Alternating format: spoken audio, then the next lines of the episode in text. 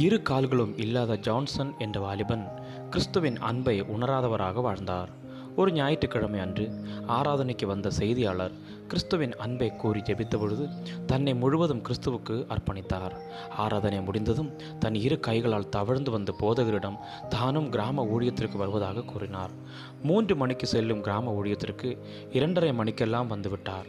கைப்பிரதிகள் புதிய ஏற்பாடுகள் பைபிள் தண்ணீர் என்று எல்லாவற்றையும் வேனில் ஏற்றிவிட்டு ஜான்சனையும் தூக்கி ஏற்றி கொண்டு சென்றனர்.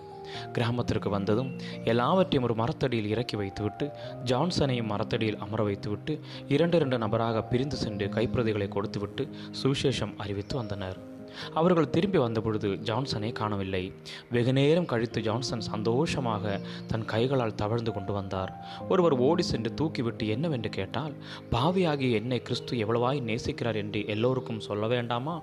ஆதலால் நானும் வாயில் கைப்பிரதை எடுத்துக்கொண்டு வீடு வீடாக சென்று கிறிஸ்துவின் அன்பை எடுத்து சொன்னேன் என்று கூறினார்.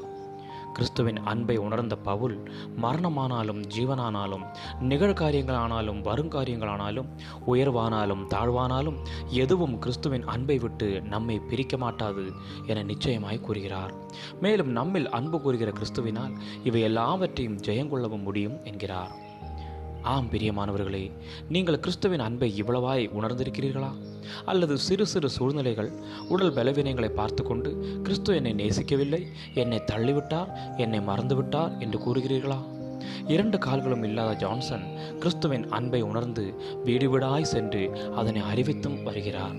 பவுல் எந்த சூழலிலும் கிறிஸ்துவின் அன்பை உணர முடியும் என்றும் அவர் அன்பினால் எந்த சூழ்நிலைகளிலும் முடங்காமல் ஜெயங்கொள்ள முடியும் என்றும் கூறுகிறார்.